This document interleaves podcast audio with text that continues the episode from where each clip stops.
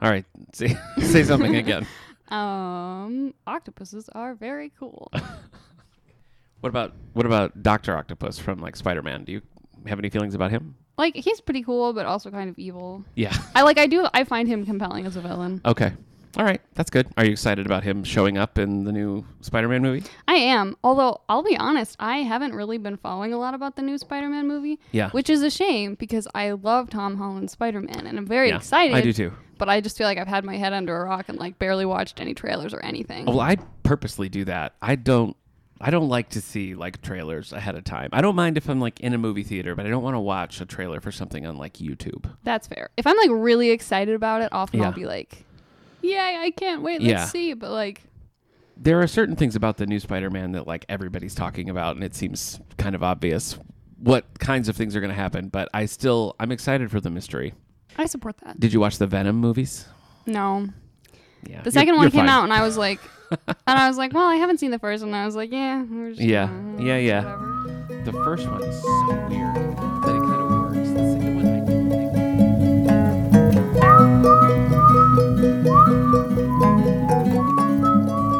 Thanks for tuning in to How's Things, the podcast and radio show from the David A. Howe Public Library, recorded right here in Wellsville, New York. I'm Allie Stevick. I'm Nick Gunning. Allie, welcome back. Thanks for having me. It's good to be back. Last time we had kind of a dour subject. We were talking about banned books. Not always that gets under my skin. Yeah, that's understandable. So I'm excited for our topic today, which is literary one-hit wonders, which I feel like we've talked about in the past, but now we're going to sit down and do it. Though the book we chose to read together on the list, The Bell Jar, also kind of a downer. Yeah, I would agree with that. So next time we need to look ahead and make sure whatever we're doing is fun, Something positive. pure fun, pure positivity. All right, let's dive into some bookmark segments.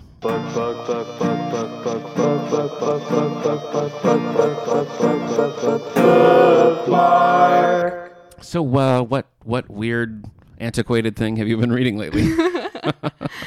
Um, let me think. I Okay. don't think what I've been reading lately has actually been that weird. Actually, no, I What? take it back. Good. Okay. Okay. The one thing that I'm reading that is maybe a little bit weird and antiquated is I said to myself, I started writing a new story and I said to myself, you know what I need to do to research this story? Uh-huh. Uh, I need to read Kierkegaard. So Okay. I'm trying to read Fear and Trembling just like in my spare time. Huh. Haven't gotten very far yet, okay. but it's kind of interesting. Okay. Have you read him before? I have not. All right, so this is the first. This is the first. so, what kind of story are you writing that you need to read Kierkegaard? Well, one of the main characters is like interested in philosophy Okay. and things, and I was like, I think this makes sense and will be like Yeah. useful kind of background Mm-hmm. information and things.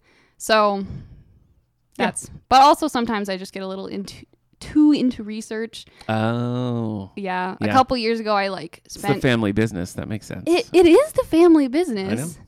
So yeah, but like two or so years ago, I spent like thirty or forty-five minutes watching videos about how to administer EpiPens for research for a story.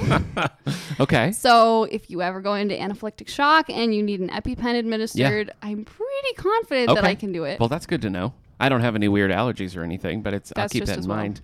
Um, what kind of story are we talking about? Are we going like novel length? Are we going short story? the dream is novel length. Okay. We'll see where it goes. It's uh, just playing around with it for now, but Okay. also reading Kierkegaard to do it. So you know, Sure. Yeah. just a little. Yeah, just a little light reading. Okay. Absolutely. So you're reading that. What's on your like? So that's like secondary, right? That's like spare time kind of Mm-hmm. reading.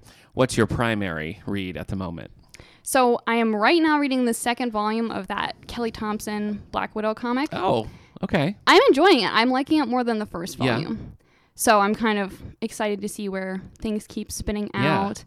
And it's got Yelena in it, so I'm enjoying Cool. that. And they're kind of like gradually picking up these like other like Uh-huh. young women superheroes and things and kind of making this dream team. And there's some like chaotic parenting vibes with Yelena and Black Widow arguing about how they should be taking care of this girl that they picked up. And so Mm, mm-hmm. Okay. it's a lot of fun. All right. Yeah, I really enjoyed the first volume, and at the time, like when we were doing our, if you know what, if you haven't listened to our Black Widow episode, go back and listen to Allie and I talk about Black Widow. SoundCloud.com/slash all the books, or anywhere you get your podcast, or on YouTube.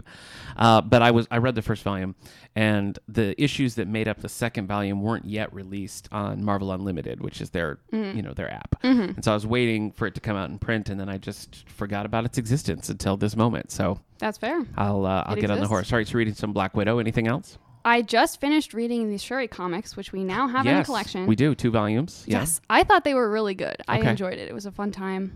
Did you read any of like Ta-Nehisi Coates Black Panther stuff? Uh no, I just was like sk- skipped right to the Shuri Yeah. stuff because I was like, Shuri is cool and I'm excited. I'm not sure how relevant it would be, but when I looked, when I like just thumbed through the Shuri books, the style, like the artistic style, was very similar to the Ta-Nehisi Coates run on Black Panther. So I wondered if it was kind of a spin out of that or totally different. But I think there were some like things that were related because here and there Okay. it'd be like, see this Black Panther issue to see Ah, what happened here. okay. So I intended at some point kind of go backwards and get to those, but hmm it's on the list. We'll get to it eventually. okay.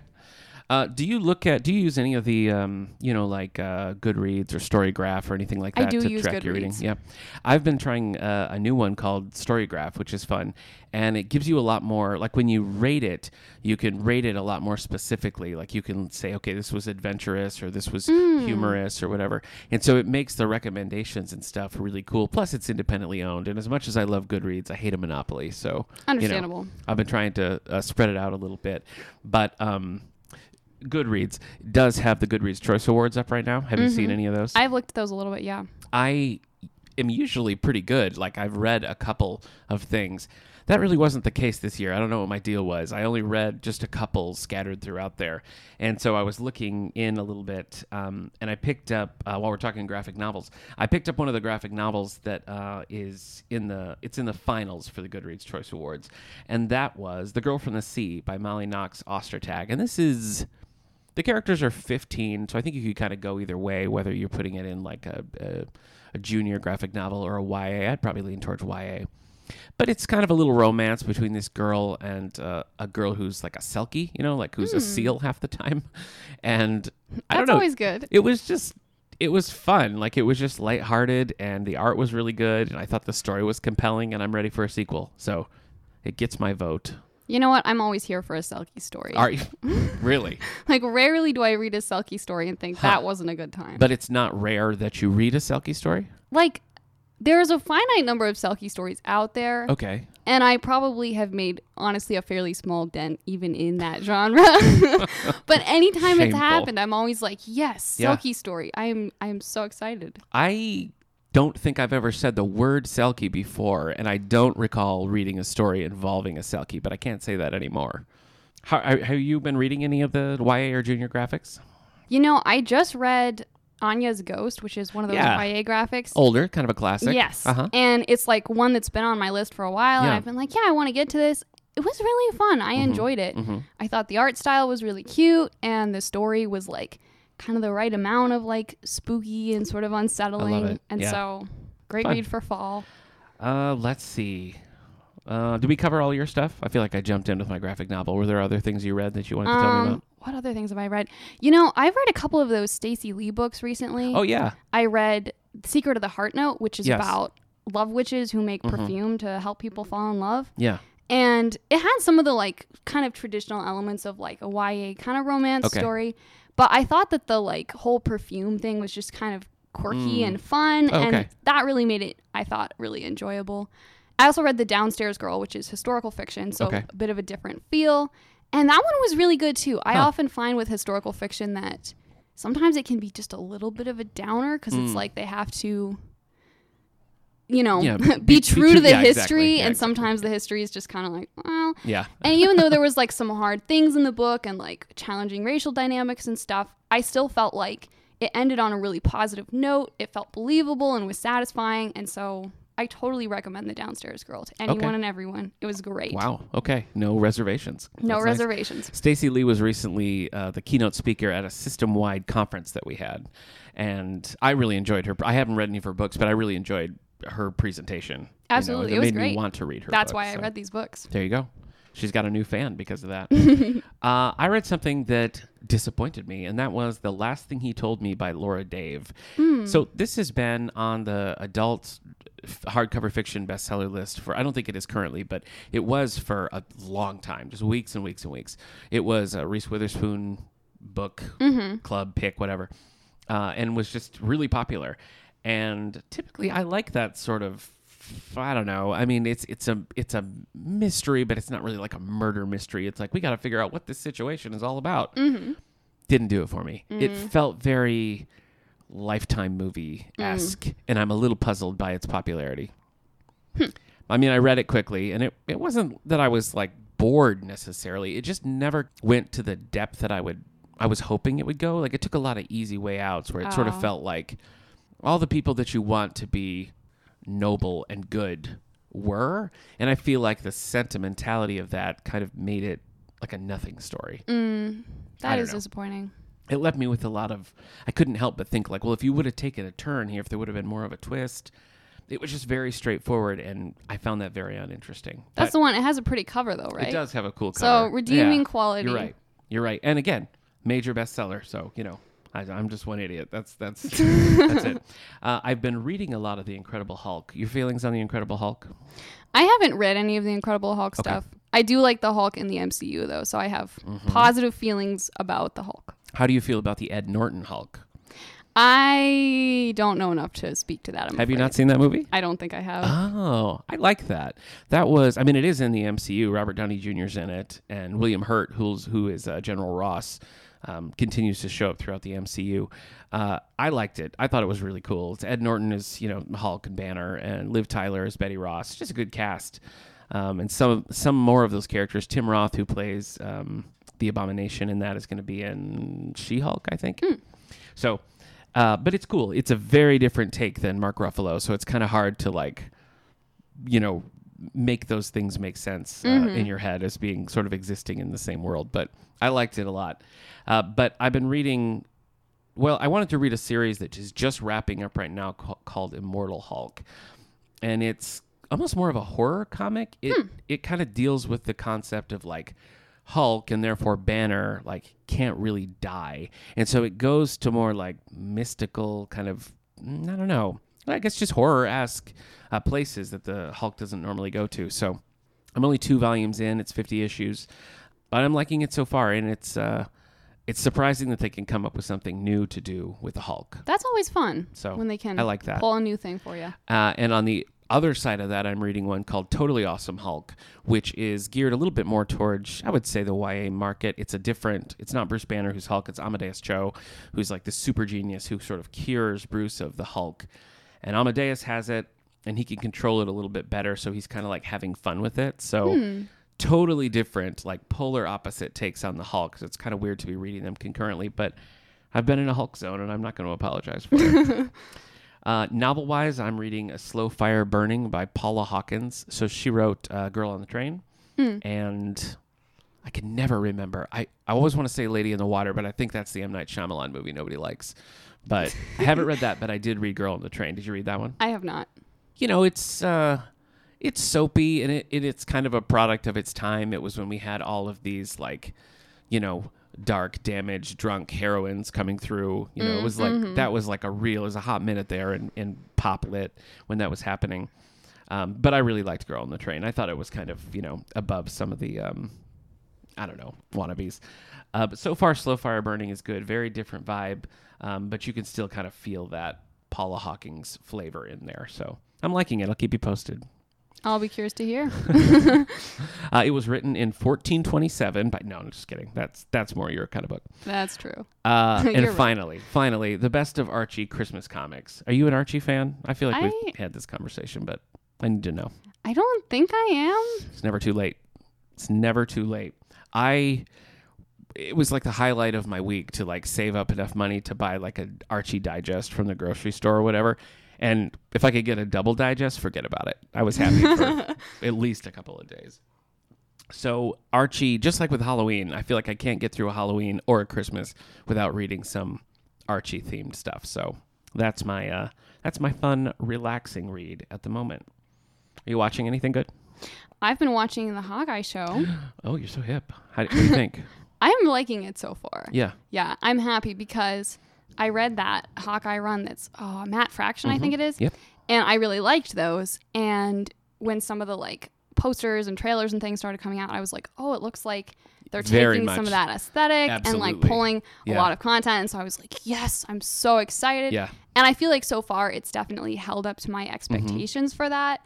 And they're definitely telling a different story, but I think it pulls a lot of the same kind of feeling Okay. and um, but still kind of brings new new stories, which is fun. So I'm I'm happy so far. I love Kate Bishop. I'm so Yes. excited. I've so I've only watched the first episode, but I really like it. I mean, it wasn't like I'm not gonna watch anymore. I just like haven't gotten back to it. But I also read the Matt Fraction run, um, and I like Hailee Steinfeld in like Mm-hmm. anything she's in. We've been watching the Dickinson show over on Oh, Apple, yeah, Apple mhm. Plus, and she's great in that. So I am excited for it. Uh, did you know that Kelly Thompson wrote a Hawkeye run starring Kate Bishop that we have in the collection? I did. I've been meaning to get that because I I looked and I was like, wait, this looks similar, but I don't think it's the one I've read. Mm-hmm. Right, So it's been No, it's kind It's of on my list. the next thing. So I think it's checked out at the moment, but we do have it. That's how hip we are. Uh, so So hip. Hawkeye, anything else? Hawkeye. Um, I went to see Eternals in theaters. Oh, okay. I haven't seen it. I thought it was pretty good. Yeah? I really like. I don't know when I've gone into a Marvel movie with so little idea of what to expect. I was like, we're just gonna we're just gonna Mm. Yeah. see, and I I thought it was a pretty good time. I enjoyed Okay. it. All right. I've read. Uh, I've I've read the Neil Gaiman Eternals, and the first I ever read was Jack Kirby stuff from the '70s, which is so weird. It's just such a bizarre thing. So when they announced that, I thought it was. I guess I reacted in the same way when they said they were going to do Guardians of the Galaxy. I was like, why? For who? who wants that? So I, I'm looking forward to seeing it, but I haven't gotten there yet. We've been watching. Uh, I mean, so we started Hawkeye. We've been watching uh, Star Trek Prodigy, new Star Trek show. Um, but the thing that I think I'm most invested in right now is the morning show, and that's uh, it's Jennifer Aniston, Reese Witherspoon, and Steve Carell. Have you heard of it?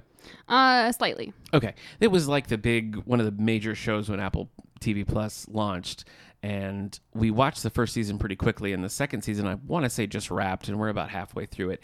It is just a really intricate, compelling kind of drama that's set behind the scenes of like a Today Show, Good Morning America kind of thing, and it starts because. Jennifer Aniston and Steve Carell play these like you know beloved anchors of this morning show, you know, like partners for 15 years and stuff. And it comes out that he's kind of a sex monster and you know gets taken down. So it's it's right. It, it's kind of set a little bit behind our time, so it's so it's right as like the Me Too movement was really taking off. Okay. And it's just interesting because Steve Carell, you know, is like the most likable actor there is. Mm-hmm. For him to be playing a character like that is just is really interesting. And Jennifer Aniston is great in it. Uh, Billy Crudup's really good in it. Um, Reese Witherspoon. It's just it's a great cast. Every time like a new person shows up, I'm like, oh wow, you know, Uh-huh. it's just like star studded. So that's the one that I'm like most excited when when our son's in bed and it's like, what should we watch? Morning show.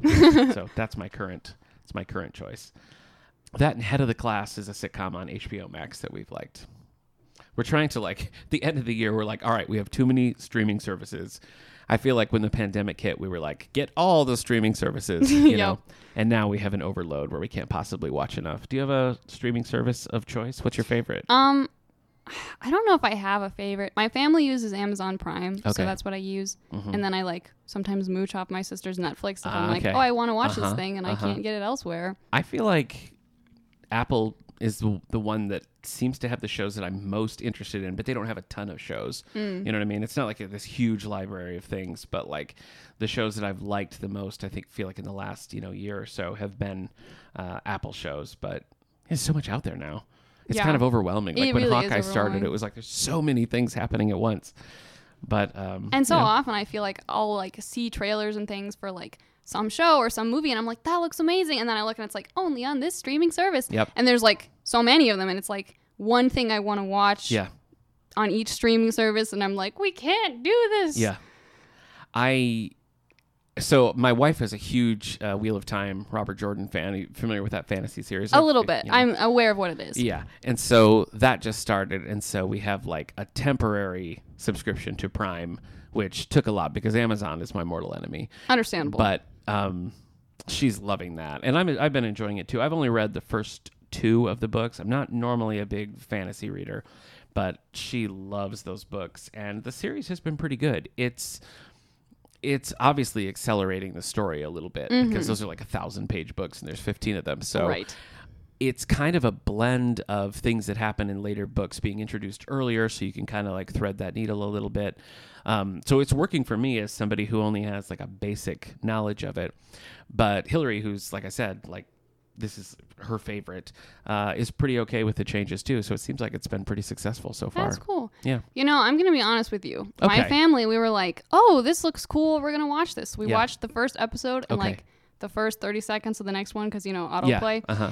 And we were like, this is pretty good. And then we were like, this is also well, maybe just a little violent for us. And so Oh, yeah, we, is. we dropped it. We That's- were mhm. kind of sad of like, this seems interesting, but also just maybe a little more than we want. I so I've seen the first four episodes and the you know this starts the same way as the book that there's this like massive attack Mm-hmm. on this village. None of the episodes after that have had that level of violence. Okay. So do with that what you will. Good to know. But the I starting think- of the second one, we were like, okay, this also, this feels Yeah. like maybe more of the same. We're not sure. it's it's I mean it's definitely front loaded with that and I think from a story standpoint that has to be so bad to get the characters to do what they have to do. So right. you know, I think it kind of makes sense. But that's not to say it's going to shy away from violence. But I think that's probably kind of an outlier. Good to know. Yes. Speaking of speaking of shows that are exclusive on streaming services, okay. I was seeing ads for that Only Murders in the Building show Yes. on Hulu, and I was like, I don't have Hulu, so I'm Yeah. gonna find a friend who has Hulu and be like, Uh-huh. watch this with me. Mooch. And exactly. and so I've seen the first, oh, I don't know, maybe five or so episodes, Okay. and it's been pretty good so far. I'm I enjoying mean, it. I love Steve Martin. I love Martin Short. So I'm. I'm and I think Selena. Gomez's character is so fun. Oh too. yeah. Okay. Mhm. I, I haven't seen her in much. I mean, I've liked her in the things I've seen her in. right. But Yeah, kind of same. I think. yeah. We actually do have Hulu because they had they did like a Black Friday thing where you could get a year of it for a dollar a month, and so Oh, we were wow. like, buy, buy, buy. so now we're gonna watch that. That's like at the top of my list. That was the thing I was sad about missing. Oh. All right. Well, let's uh, let's turn over to the world of book news for a moment. Look into the future to see what it proves. It's time for book news. Okay, here is the hardcover fiction bestseller list for December twelfth, twenty twenty one. Any guesses? Anything you think is going to be on there? Uh, my mind is blank. Okay. I know you're regretting hiring me right No. now. You're like, this this was a mistake. It's not the YA list, it's the adult list. That's not fair. All right, here we go. Number 10, two weeks on the list Mercy by David Baldacci. Can't do it. Tried, can't do it. Not a Baldacci fan. The fourth book in the Atlee Pine series. Atlee discovers her twin sister survived an abduction at the age of six. Oh, Wowzer. That'd be a surprise. that would be a surprise. Number nine, eight weeks on the list, The Lincoln Highway, which I think is just a long commercial with Matthew McConaughey, if I'm correct. no, this is a book by Amor Towles. Two friends who escaped from a juvenile work farm take Emmett Watson on an unexpected journey to New York City in 1954. Little historical fiction. Does that do anything for you? I, I I don't know what to tell you. You- like it's don't- words, and I'm like, oh, okay. All right, all right. But, but, if this was like a BBC miniseries from 1997, you'd watch every episode. Probably. Number eight, Flying Angels by Danielle Steel. Man, she's the flying angel. The the words just fly off her pages because there's a new Danielle Steel book every six minutes. Uh, six women joined the Medical Air Evacuation Transport Squadron during World War II. I read a book that was about something sort of similar called Radar Girls by Sara Ackerman. Didn't really work for me. So, you know, maybe this one if you're a Danielle Steel fan. Number seven, new this week. And it wouldn't be Christmas without Richard Paul Evans turning out another small but chunky hardcover book. Uh, Rochelle writes a book about her estranged and deceased twin sister. Another twin sister. yeah, I feel like there's a thing with twin sisters right now. Do you like think she's also going to come back? maybe? We'll see. We'll see. This is called The Christmas Promise. Anyway, she's writing this book about her estranged and deceased twin sister. Can you be both estranged and deceased? I mean, you could be estranged first and then deceased. I guess. I don't know that you could be deceased first and then estranged, unless Or isn't everyone who's deceased estranged in a manner of speaking? It's like a not estranged by choice Mm-hmm. necessarily. Right, right. But I mean, the facts are the same. Uh, the the book that she's writing within the book is called The Prodigal Daughter. That to me says there's a return coming. That's all I'm It saying. does kind of seem that way. You and you know, prodigal, I like first rule of anime, if there's no body, you know. Is that the first rule of anime? I think that's what I've been told. Oh, okay. All right. Uh, number six, four weeks on the list. The Stranger in the Lifeboat by Mitch Albom. You know, I like me some Mitch Albom. Have you read Tuesdays with Morrie, anything like that? I haven't. It's been like Yeah. kind of on the radar, but Mm-hmm. not something that we've gotten to. Yeah, I don't. Yeah, I don't know. They're they're very, they're very quick reads. They're very sentimental. Tuesdays with Morrie is nonfiction, and then everything that's come after that, I think everything that's come after that has been fiction. And every time I read one, I'm kind of like, that was pleasant, and then I just move on with my life. You know, Okay. it's not like I have to read the latest Mitch Albom book, but I'm usually satisfied when I do. All right, How's well, that? that's nice. Put that on the book cover. Not required reading, but you could do worse. Nick Gunning, how's things? Uh, number five, nine weeks on the list, The Wish by Nicholas Sparks. Maggie Dawes, a renowned travel photographer, struggles with a medical diagnosis over Christmas. It's even Christmas themed. That just uh, it feels like a you know one of those Hallmark movies. Yes, it does. Yeah. This is probably going to be a, A uh, Hallmark movie? Yes, or or a major motion picture starring Josh Duhamel. I don't know. one of those. We'll see. We'll see what happens. I take it you're not a Nicholas Sparks fan. Not really. I've kind of avoided. Never. Never read a Nicholas Sparks. Nope. Seen any of the movie adaptations? Nope. Wow. What a rich life you lead. Number four, new this week Fear No Evil by James Patterson. Just James Patterson. And that's rare these days. Isn't he also one of the ones who like writes a new book every six minutes? Well, he has interns who write a new book every six oh, okay, minutes. I see how it is. But this one is an Alex Cross book, and the Alex Cross books are only attributed to James Patterson, and I tend to believe it. Why lie? You know what I mean? He's not shy about throwing up co authors, so I think he really wrote it. It's the 29th book, wow, in the Alex Cross series. Cross fights the mastermind who has stalked him for years.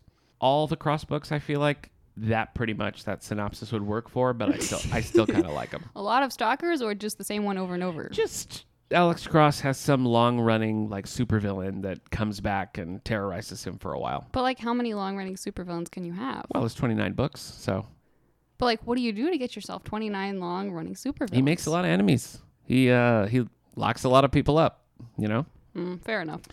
Number 3, 6 weeks on the list, The Judges List by John Grisham. I was talking about this book when Kate was on uh in the last episode. It's just not good. And that makes me sad because I love John Grisham. This is a sequel to the book The Whistler, and had I known that prior to picking it up, I probably wouldn't have picked it up because I hated The Whistler. But uh, the basic plot here investigator Lucy Stoltz goes after a serial killer, uh, and she closes in on a sitting judge who is the serial killer. The problem with it is the premise is the same as the resolution. I don't like it where, like, if you read a synopsis for a book and then read the entire book, you have the same information from both. Right. And that's really what this book felt like to me. It was like, yeah, that was the premise. And here we go, you know? Uh huh. That makes sense. Yes. It's like movie trailers; they give away the ending, and Yes. you're like, now I don't have to see the movie. Exactly. Exactly. Looking at you, Dreamhouse, starring Daniel Craig and Rachel Weisz. Number two, new this week, The Becoming by Nora Roberts. Good for her.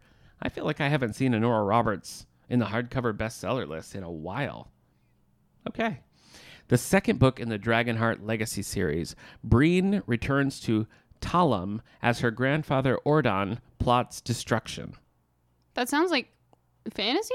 Is that fantasy? It sure does sound like fantasy. I didn't realize she wrote fantasy. Well, she she had a series that was about witches, oh, okay. and I sort of felt like that was the first like dipping her toe into sort of a you know Mm-hmm. magical kind of world. But this sounds like straight up fantasy, and that is a little surprising to me.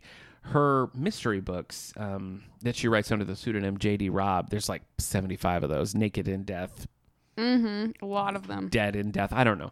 Those are sci-fi. Those are set like in the future, Oh, and they have like futuristic cop things. I Listeners, you can't see the handguns. Yeah. Just did I when they're said laser. futuristic hand, hand laser lasers. pistols. Thank you for telling them. Number one, new this week, and this is a boat that I have completely missed. Uh, Go tell the bees. Go tell the bees that I am gone. I love that title. That's quite the title. I love that title. The ninth book in the Outlander series. As the Revolutionary War moves closer to Fraser's Ridge, Claire and Jamie reunite with their daughter and her family. Book nine. Have you read Outlander? I have not, and I gotta say, Mm-hmm. the title sounds better than the synopsis. Yes, I agree. This is probably not a series you want to watch with your parents. Good to know. uh, it is also sci-fi. She, I want to say, she is transported way back in time to Scotland, like centuries ago. okay. Outlander. and that's the series. But the uh, the I think both the books and the the TV series are like notoriously sexual. So, oh, okay. not- I've heard good things about them. Yeah. But I've always just kind of been like, I don't know. Well, never, there's there's so many, and never I'm, gone for it.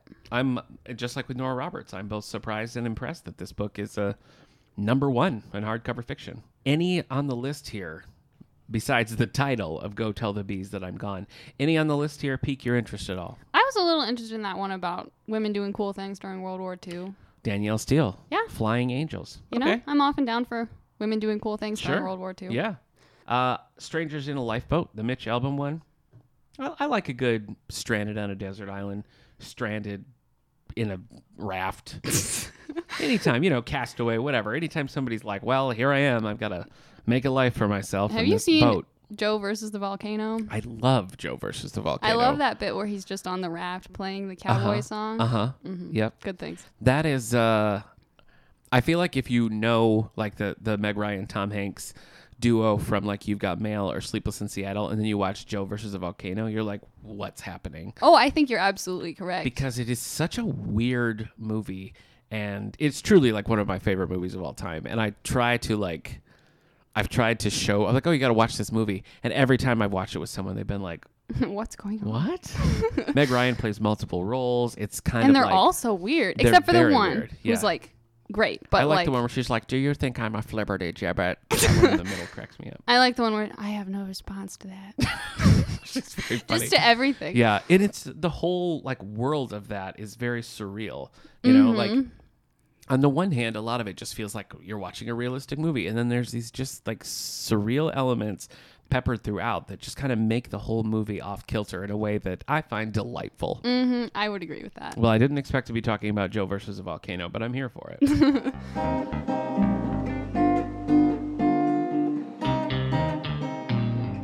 Let's talk about some one hit wonders, not unlike the wonders themselves in the Tom Hanks movie, That Thing You Do. I'm bringing, Dun, it, dun, I'm bringing it all back to Tom Hanks. Oh yes, Okay. naturally, naturally. So, we're going to be looking at a list from Bustle. This list originally was published April 23rd, 2018 by E.C. Miller, and we put it out on the How's Things Twitter, which you can find on Twitter at All the Book Show. So, go find that. We're going to be walking through them a little bit. Uh, let's start right here at the top of the list. Now, I don't want to I don't want to make it a competition, but by the end, we'll just see which one of us I'm gonna lose. has read the I'm gonna lose. most books on the list, and it's not now you really will regret hiring me. You'll be like, I need to cast out this hypocrite. Mm-hmm. Yeah, because I feel like most of the books that I've read on here, I read in like the last two years. So, uh, but first on the list here, Catcher in the Rye uh, by J.D. Salinger. Have you read any Salinger? I've read some of the stories. I Oh, read really? that one that has the quote about it's something like she was something about leaning a woman leaning on the balcony looking out doing nothing except holding the world together or something Yeah. Mm-hmm. like that. You know that quote and I was like that's intriguing. I'll read the story. The story wasn't what I was expecting, but it was pretty good. Okay. I so I read this, gosh, not long ago, two, two, three years ago, uh, for a book club here. It was Banned Books Week, and this was the one we were doing. Catcher in the Rye, also Christmas themed, which is kind of fun. So perfect time to uh, to read it is right Hmm. to now. know. I love it. I mean, it really. I mean, first of all, the main character just has such a bad attitude that that just cracks me up. and I don't know if it's because of that. Something about the writing to me, I feel like if you put a new cover and title on it and just like put it in somebody's hands, I think you really could convince somebody that it was written like this year. It just hmm. has a really dynamic kind of feel to it that seems like it's sort of like I don't know, maybe not like the number one bestseller, but it would be like the book that everybody's talking about, Right. kind of thing. So I I was really impressed with it and very pleasantly surprised because I feel like this is one that most people, not us, typically read, you know, in high school or around that time. So I wasn't sure uh, if reading it as an adult would work, but um, it did. So I like it and I recommend it. And if you don't read it, you're out. You're out, the I'm out the door. Out on the Well, you're selling it pretty well. Like I'm more interested in reading it now than Oh. I was before. Well, I knew before. All I knew was the title is The Catcher in the Rye, Mm-hmm. and it's one of those high school classic books. So you know, but still. No, I think it works. What do we got next here? Wuthering Heights by Emily Bronte. Hey, guess what? What? Read it. You read it? I haven't read it yet. I know I know what happens, but I haven't read it yet. This surprises me because this is like I feel This like is like your my kind of book. isn't it? Yeah. Mhm. Okay. Well, see what happened is Okay. as we were working our way into Feels like, like, an excuse. Okay. shh, let me make my excuse and, and then you can complain afterward. as we were working our way into like this kind of fiction, like the older, the Okay. Victorian Regency stuff. Yeah. When you're younger, Wuthering Heights maybe isn't the book you want to read when you're Mhm. like, you know, 14 or so. Sure. And so I was like, oh, we're just going to put this one off because we're not ready for it. It's a lot, wild times, Mm-hmm. Yeah. scary things happen. And then once I got to the age where I was like, oh, yeah, we can read Wuthering Heights, I've just been busy reading other things and Got haven't it. gotten to it. I have read Jane Eyre, Mhm. which is her sister, but Mhm. Not I this have one. not. I, I haven't read Jane Eyre, so there you It's go. It's a pretty have- good a time. up on me there. Uh, I I did read Wuthering Heights as an adult, and I feel like while reading it, I wasn't like, "What an amazing page turner," but I think my I don't know, my feelings about it have kind of grown over the years as I think about it and I think about the story and the turns it takes, um, and just how the characters interact and all the different things that play in the book. I kind of respect that more than I enjoyed like sitting down and reading through it. So maybe I'd feel differently if I read it now, but I like it. This truly is her only book, so just the one, mm-hmm. just the one. So it is truly a one-hit wonder. Next on the list, Gone with the Wind, which I feel like is probably in everybody's mind more because of the problematic movie than the actual book itself. But this was Margaret Mitchell's only book, and it won both the National Book Award and the Pulitzer Prize for Fiction way back in 1937, same year this library opened. Oh, wow. So, you know, what's your experience with Gone with the Wind? I haven't read it. Haven't seen the movie? All? I know about, I haven't seen the movie, is something like some quote about the heroine's waist being so small that like the guy's hands could fit all the way around it or something. Jeez. Don't look at my hands. My hands are tiny. no, that is that's true. concerning. You're like a Disney But- mouse. Yeah. Do, do, do, Mhm. do. Um, that's all I know about Gone with the Wind. Okay. Right there. Uh, I, I haven't read it. My friend Sarah read it. Seemed to enjoy it. I've got nothing more to add. Okay. Okay. What do we got now? We have got To Kill a Mockingbird by Harper Lee. Also one as I read an adult. Also one that I read for a book club. Also one I have not read yet. Have not read. Have not read. Okay. Well, here's an interesting one. This so this won the Pulitzer Prize for fiction, and Harper Lee also won the Presidential Medal of Freedom in 2007. Um, this is kind of well. So this this was her only published book, but there's also Go Set a Watchman, which was released in the last couple of years, which I know we've talked about off mic a little bit. Mm-hmm. But Go Set a Watchman almost doesn't count as a second novel because it was the first draft of To Kill a Mockingbird that was submitted, and they were like, "No, we love these flashback scenes when Scout's a little girl, so can you like focus on that?" And so she kind of just shelved Go Set a Watchman and pretty much started from scratch. So you see the events of To Kill a Mockingbird.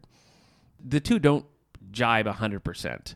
Like the the where the events that are covered in both are slightly different because mm-hmm. they're they're sort of different tellings of that. So they don't work hundred percent.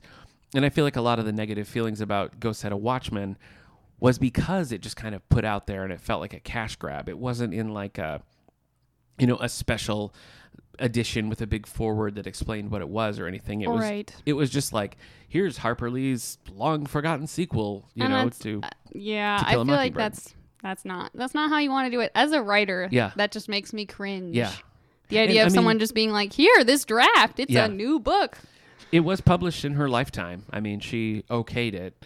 Um, but I really think that it would have been a lot more well received if it was a little bit more like put out like a scholarly thing. Just exactly. like here's exactly what you're about to read because it's I think it's a very good book. You know, and like if you take away the history of it and everything and read the book side by side, I actually kind of prefer Go Set a Watchman. I just think it's a more interesting story and the the relationships between the characters to me are just a little bit more I don't know, well thought out. I don't know. Uh, both are great though. And To Kill a Mockingbird, um, I think it's in some ways kind of hard to go back. And I've, I've said this before, but because so many things have copied it, it feels a little bit like it's a retread, but it's the originator, you know? right. So definitely worth the read. I kind of wondered if it was put out today, if it would be considered YA, because you're really following a younger character and it's from a younger character's perspective. Um, Well, and I feel like it is one of those books that like often people will kind of give to teenagers and be like, "This is a book you should read." yeah. And so I feel like there is something about that that Mhm. it kind of has that Yeah. YA feel, maybe. Well, it it moves quickly, and I think because it's written from a, a younger character's perspective, it's something about that makes it a little easier to digest. I think because you're Mhm. seeing things through you know younger and, and uh, more immature kind of eyes. But I like it. Uh, we've got The Invisible Man by Ralph Ellison. I have not read The Invisible Man by Ralph Ellison. I have not either. I've been meaning to for a long time because um, there's this series, Chasing Vermeer by Okay. Blue Balliett. It's like a middle grade kind of thing. Okay. And the sequel, which is The Wright Three, makes a lot of references to The Invisible Man, and some of the characters are reading it and things. And I was like, that's really cool. I want to Mhm. read it. And we haven't gotten to it yet. Yeah. Okay. Well, maybe you can read this first. Maybe. And so this this was technically the only novel that was put out within his lifetime, but he a lot, you know, he was an essayist. He wrote short stories, lots of other things out there by him, and technically a second novel did come out called Juneteenth, and it was compiled from notes uh, that he that he left behind. So, you know, do with that what you will, but not uh, not strictly speaking a, a finished novel by him. But The Invisible Man won the 1953 National Book Award, and it's a kind of a particular note because he, he was an author of color, and so to you know have this legendary sci-fi book come out in the 50s, um, pretty big deal.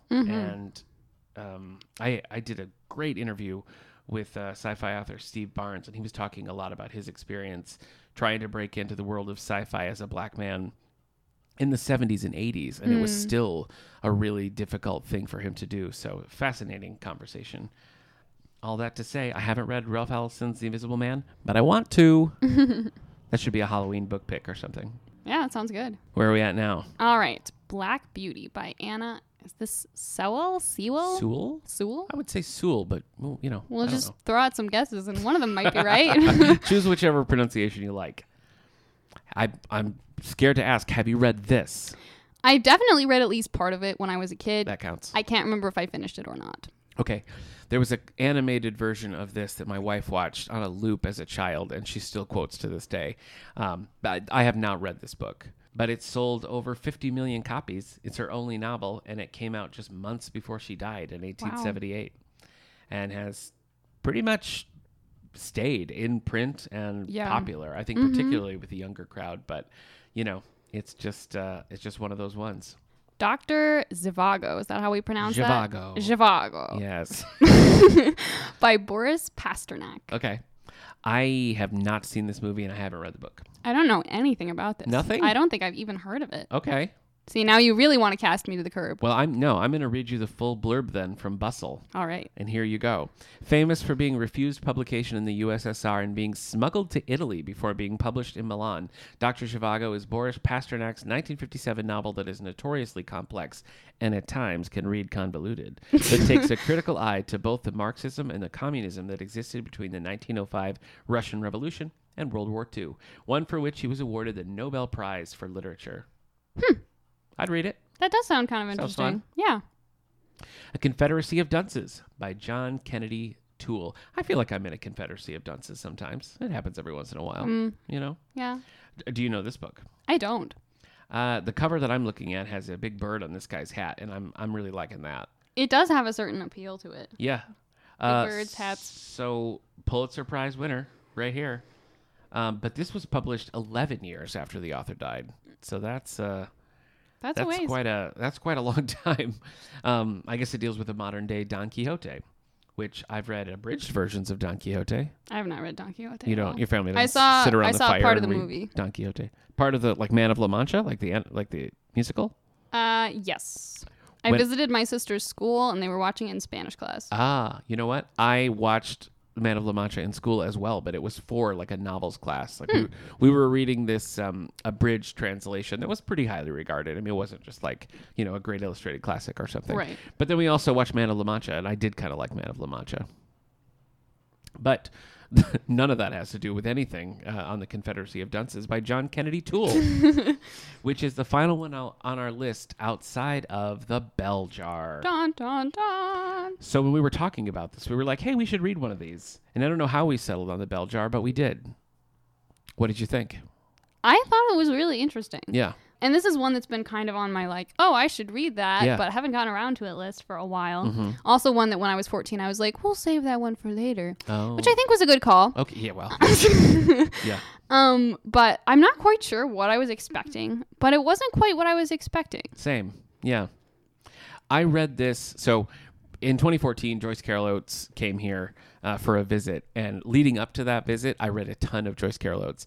And since then, I mean, I've continued to read her, her works and stuff. This reminded me so much of a Joyce Carol Oates novel that I feel like Sylvia Plath must have been a major influence on her because, especially the opening sequence and a, a lot of what the plot is, is this character whose name I'm forgetting. Esther. Okay. Is this character Esther? Um, I don't know, kind of struggling to fit into a world that she just doesn't fit into, and Yeah. then kind of slowly descending into madness. Really, Yeah. wouldn't you say? I think so, yeah. And I feel like that. Again, it's kind of it reminded me also a little bit of Catcher in the Rye, just the way she is kind of has this running commentary about like the world around her and what she sees, and and has a little bit of a disdain for it. You Mhm. know, Yeah, I would say that's accurate. Yeah. She even the people that she's like, "Oh yeah, this person is my friend." She also uh, has some like yeah, I would say disdain and Mhm. like doesn't always think the most positive things about them Yeah. and sometimes tries to avoid them. And like I'm trying to think if there's a single character in the book that she just like unambiguously really likes. And I'm not I- thinking no, of anyone. think so. No, I really don't think so. But you know, I had the same reaction here when I started reading this. It's like just just feels so modern.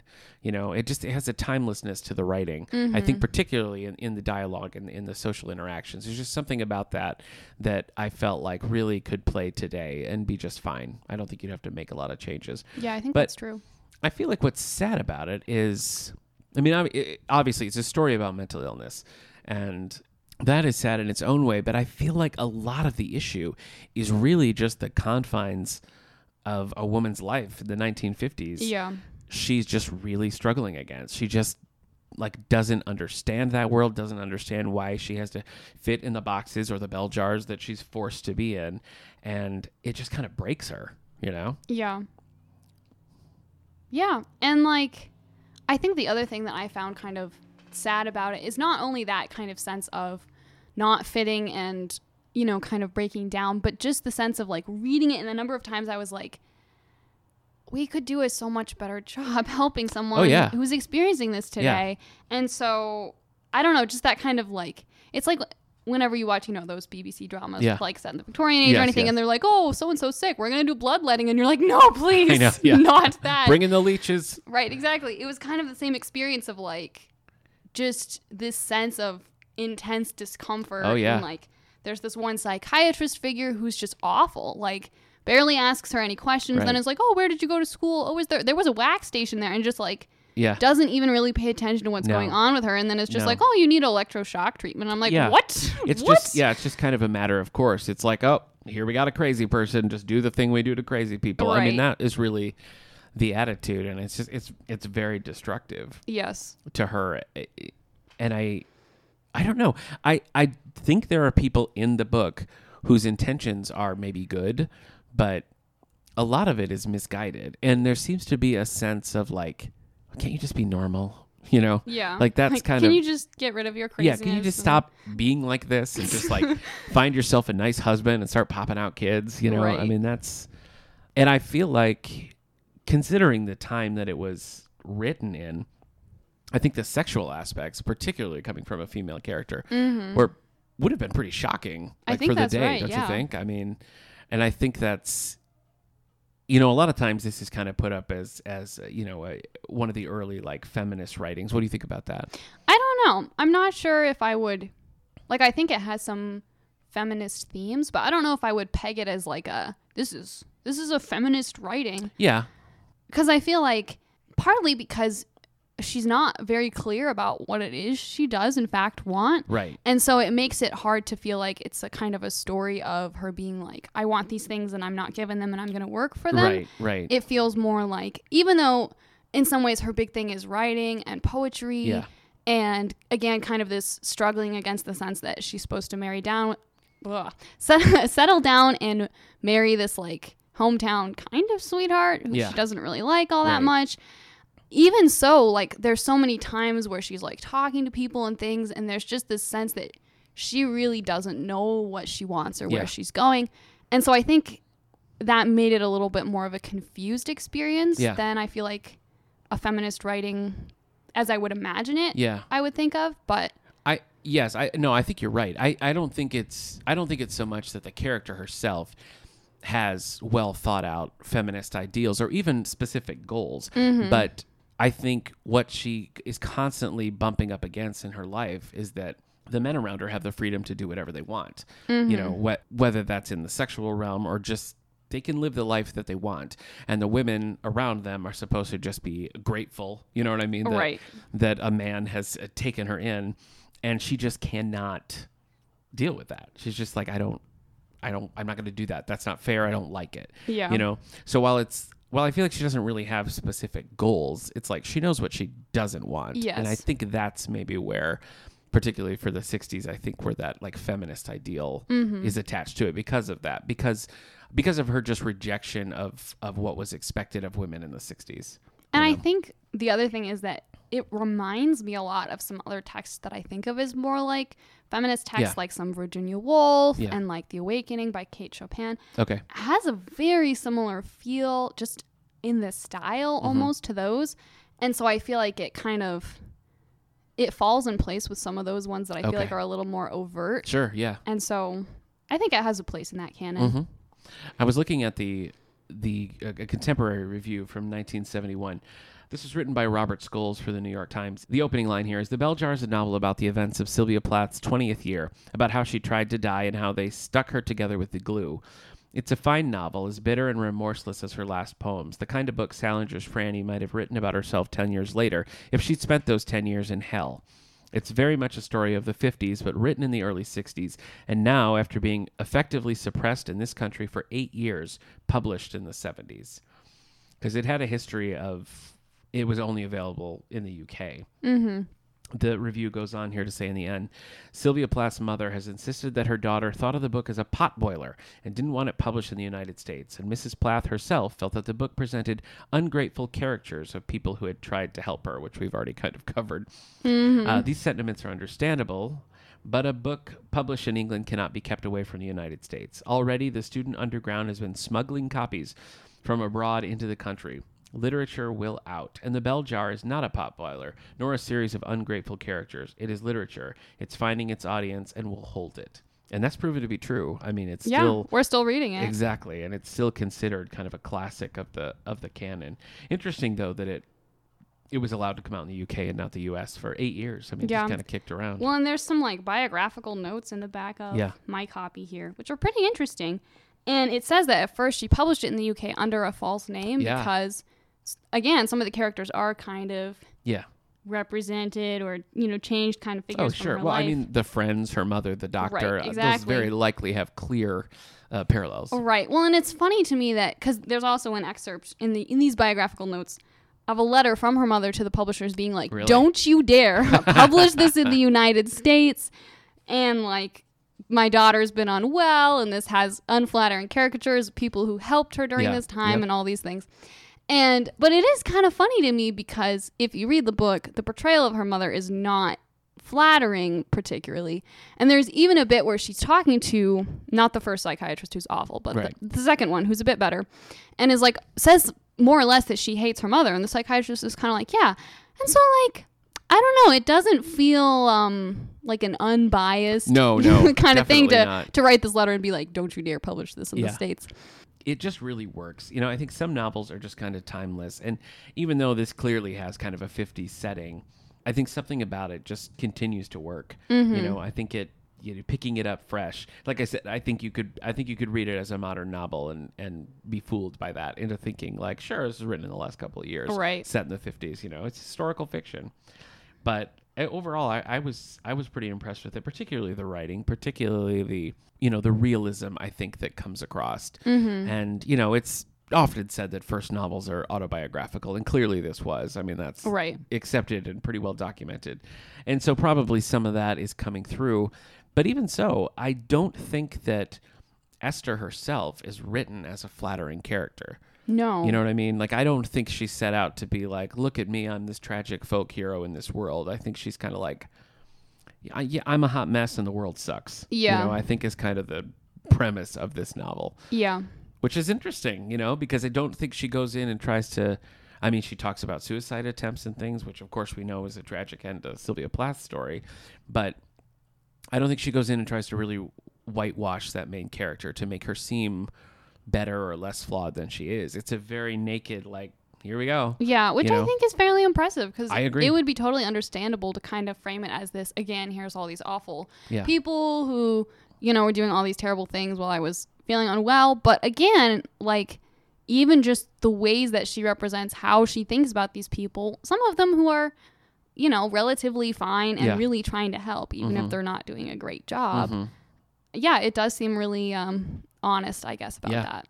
Yeah, definitely. Well, I know her her husband also wanted to suppress the book, and you know, I think a lot of that probably is, are the the views on sexuality and sex Mm-hmm. in particular. I mean, she feels a little. I, the first half of the book, she's kind of like on this quest to just like get rid of virginity because it's like She feels burdened by it. exactly yeah. Yeah. it's like this thing and she just like doesn't want it and i feel like putting something like that in print particularly at this time would be very like Right. oh geez you know and and i think And everyone would be like, "Oh, so and so's wife wrote this right book." yeah and, Yeah. and thinking that she's just some kind of like you know weird like depraved sex monster you know and so like it all makes sense but i think uh the fact that it you know, you got to kind of wonder if it hadn't been suppressed and it hadn't been like an underground movement to like get this books in the hands, like maybe it wouldn't have found as wide of an audience as they did. It It's seems possible. like that often happens in the cases of well, a book banning, like our last uh, Mm-hmm. episode. I'm glad to have read it. I mean, it's a quick read. It's a it's an interesting read. Certainly not an uplifting read, but worth it. I would And say.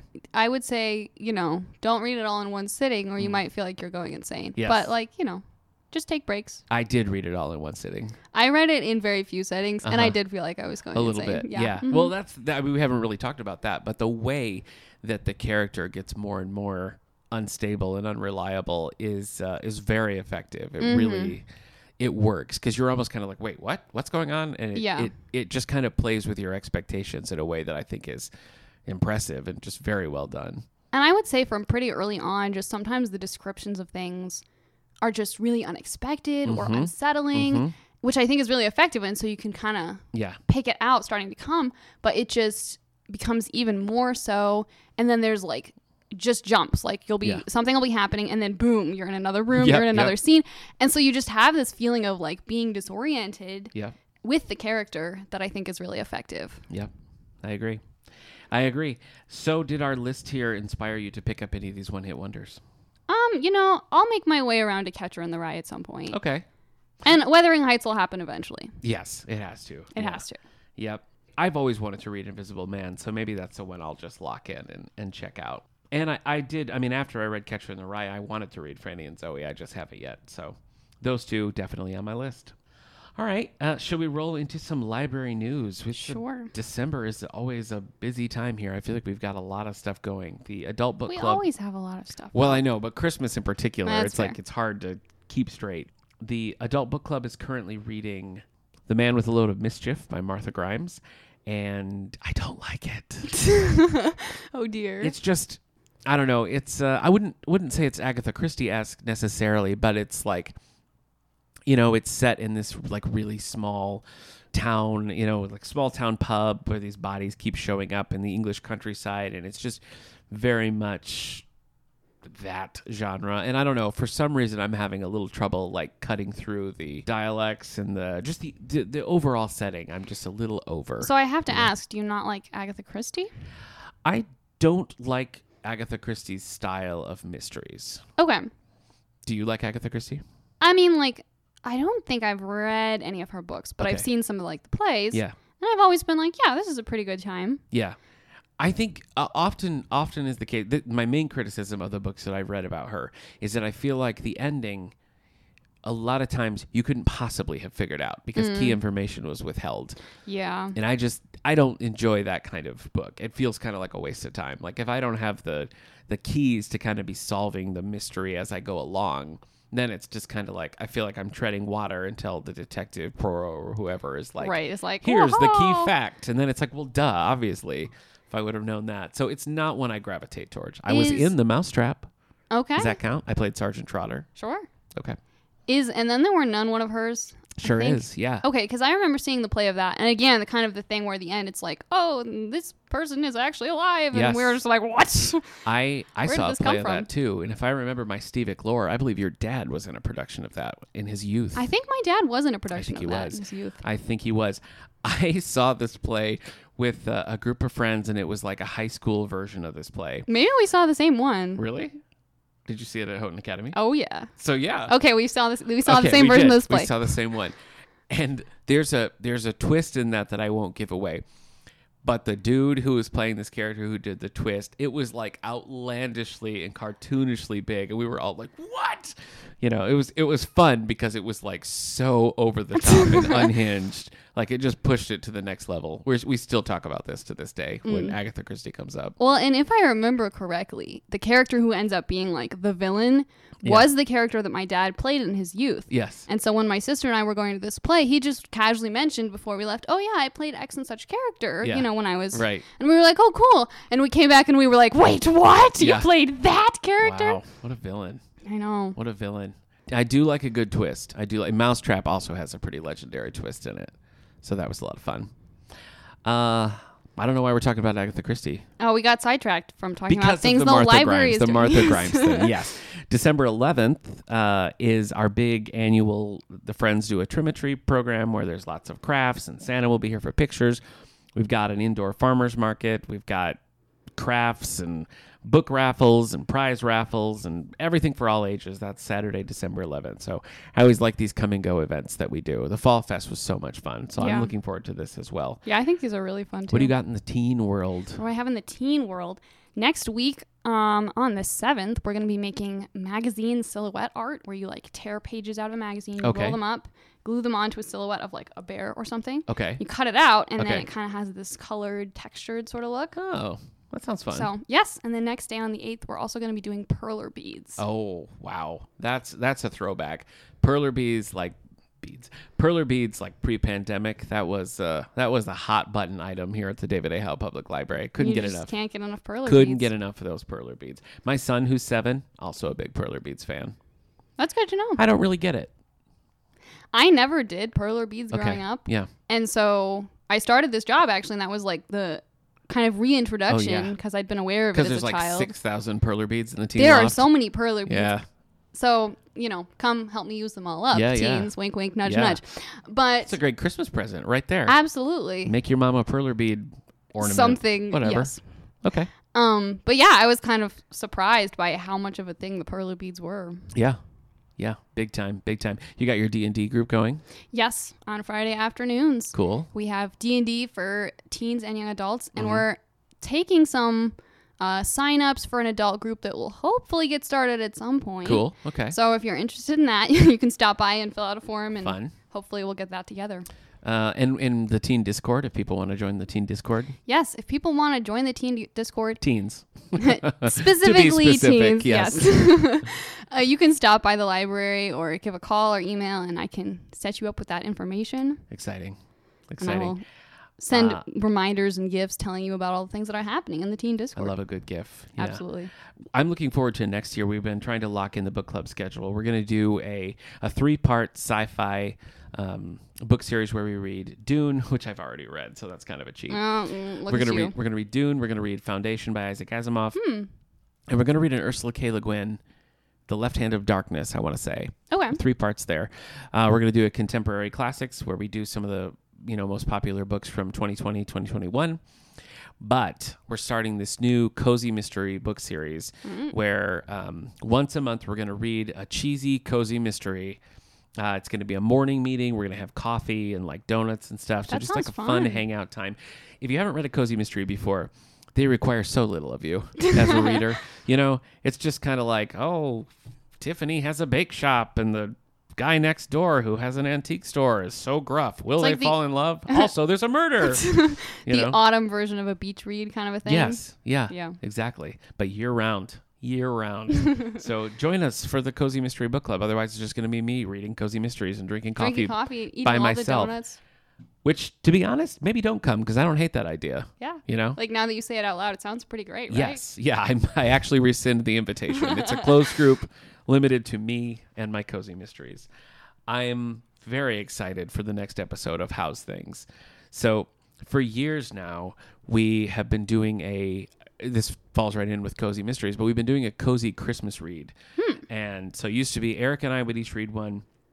And then my friend Bo Hutchings, who used to be in the Nutcracker here pre pandemic, the three of us would read a different cozy mystery book and then just kind of try to explain the plot to each other. Uh, and it just becomes a, a convoluted, syrupy, sugary sweet mess of Christmas mysteries.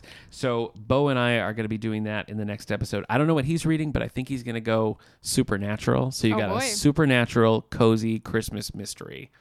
So many adjectives. That's a lot of adjectives. You know it's going to be good. Mine is set in a donut shop. I think it's called the Donut Donut Christmas Donut Murder, something very inane like that, and I'm so excited about it. So, uh, is that is that a thing you do? Do you read Christmas books? Um, I can't say that I have read a lot of Christmas books. Mm. I do sometimes watch Christmas movies though. Okay, like Hallmarky kind of Christmas movies. Kind of. I don't know that I've ever actually watched a Hallmark Okay. Christmas well, there's, movie. There's literally 1,000 of them. Every I know, year, and so. Mm-hmm. if you look at the covers, it's all the same. Like male lead wearing green or red shirt, Yeah. female lead wearing whatever Yes. the other color is. yeah, Um, but like last year, I discovered the Princess Switch, which is a I think it's an exclusively Netflix thing. Okay. Where Vanessa Hudgens plays two versions of Vanessa Hudgens. Okay. And there's you know shenanigans. They switch Okay. places. There's baking. There's hot cocoa. There's all those things. that sounds fun. it was a really fun time, and there's now two sequels. I've watched them both. Wow. It's a pretty good time. You know what? While we're talking, are these is these like YA? Do, do they skew kind of young? Um, I think they could. Like, there's nothing about them that's like this isn't a you know specifically for Right. adults. Well, let's say they are because it's a better transition for me. But speaking of YA Christmas things on Netflix, uh, the Dash and Lily series is pretty fun. Based yeah? on the book by, um, well, it's a book series, it's a trilogy by Rachel Cohn and David Levithan. Uh, we had Rachel Cohn on the show a few years back. Um, specifically, then we were talking about Nick and Nora's Infinite Playlist. But uh, the the show was eight episodes, something like that, and it's about these two who don't know each other, and they leave like clues in a book in a bookstore, and then they're kind of like back and forth. Really fun, really fun little Christmas show. I haven't read the books. I was going to listen to one on audiobook, but there's a million holds on it. So Mm, that's the worst. what are you going to do? But yeah, I try to get a couple of Christmas reads in. Lots of Christmas movies, lots of Muppet Christmas things. Oh, excellent. Whatever you got, Muppet and Christmas, throw it my way, you know? So, all right. Well, Allie, thanks for popping back into the old podcast here. Thanks for having me. Next time it's going to be Cozy Christmas Mysteries. So, as just a fan, as a listener, I hope it makes your Christmas bright. all right. That's going to do it for this week's episode of How's Things. We'll see you next time.